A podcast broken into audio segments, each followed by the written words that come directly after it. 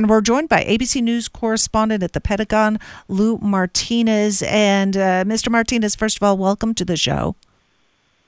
Good morning, Shannon. Thanks for having me on. You bet. Now, we are talking about the Chinese surveillance balloon that has uh, garnered such headlines and such focus over the past uh, week or so.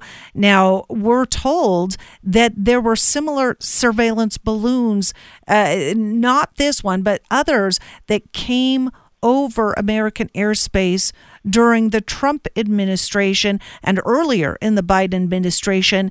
And even more uh, alarming, I guess, is the fact that uh, we're getting information that these were not spotted by NORAD. That's exactly right. That the news came out yesterday from General Glen VanHerck, who who is in charge of NORAD. He told reporters that during those previous incidents, they had not been picked up by NORAD. Uh, that it wasn't until after the fact that U.S. intelligence, I guess, was doing something, looking for patterns, and they determined that there had been these three previous episodes. Uh, General Glen VanHerck told reporters that um, there's this awareness domain domain awareness gap um, that needs to be resolved. Um, but he did stress that with this particular incident and through this week, that the United States really did know what was going on with this balloon, that they were tracking it as it approached Alaska, and that he said at that time it didn't pose a hostile threat. So that's why the United States did not shoot it down. When it continued flying over Canada and back into the United States, over Idaho and then Montana, particularly when it slowed down over those air bases, that's when I think the whole calculus changed and then discussions began about shooting it down. Let's not do it over populated areas. Let's wait until it hits territorial waters. And that's exactly what happened on Saturday. So uh, it was showing some evidence of being maneuverable. Uh, it, the the fact that it, it, it slowed down as it approached uh, what might be considered a you know a, a target for surveillance.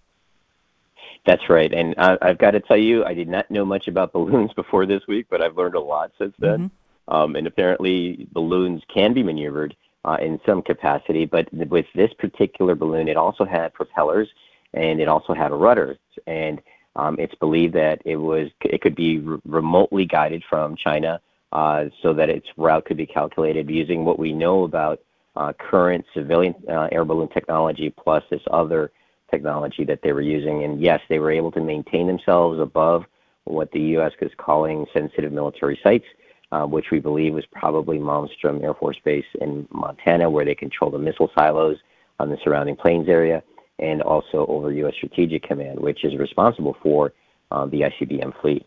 Mm, and, and, so alarming, uh, and and yet the fact that uh, there had been previous incidents where these had apparently penetrated U.S. airspace without detection does that point to? It sounds like uh, some sort of gap in in what our uh, defense uh, capabilities have prepared us for.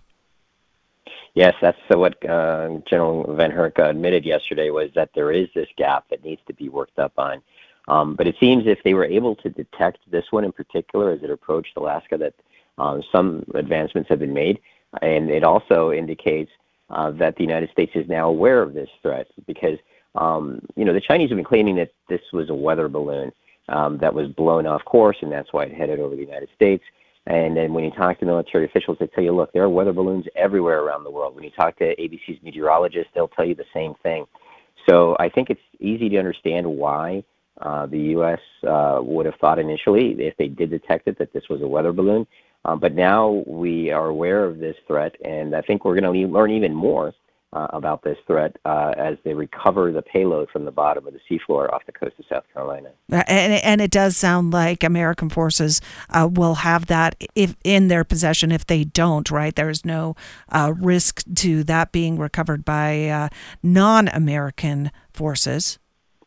Right. It's in t- six waters off the co- six miles off the coast of South Carolina. It's in U.S. territorial waters. Uh, the Navy already has ships there. The, there have been Navy divers that have gone down and taken a look.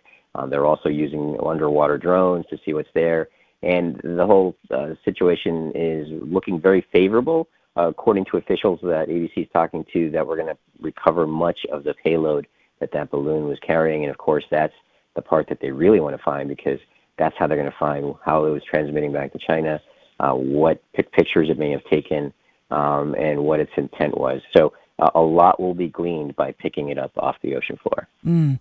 Uh, there are so many questions this uh, just opens up because, uh, you know, talk about uh, something uh, a wolf uh, going in sheep's clothing. I mean, this was a device that uh, did look so innocuous, uh, you know, because there are so many, like you said, weather balloons, and and so somewhat a, a tactic to blend in with all the other weather balloons to to make it seem so innocuous, and and yet the fact that it was able to uh, do what it did, get that sort of um, intelligence uh, gathering done, and and the U.S. only uh, becoming aware uh, on this what we believe might be the fourth such incident of one of these going overhead. Um, it does show that uh, the uh, Cold War with China is uh, is continuing it, shows there are tensions between the United States and China. They've been continuing now for the last couple of years.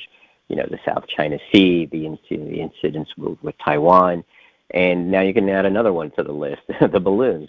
Um, but what's really, uh, I think you make a really fair point, Shannon. I think this notion that uh, the wolf in sheep's clothing, because it's a technique that probably we are unaware of, and you're exactly right. They probably were counting on the United States not picking up um, this one either, um, because we're talking about balloons that were 60,000 feet up into the stratosphere.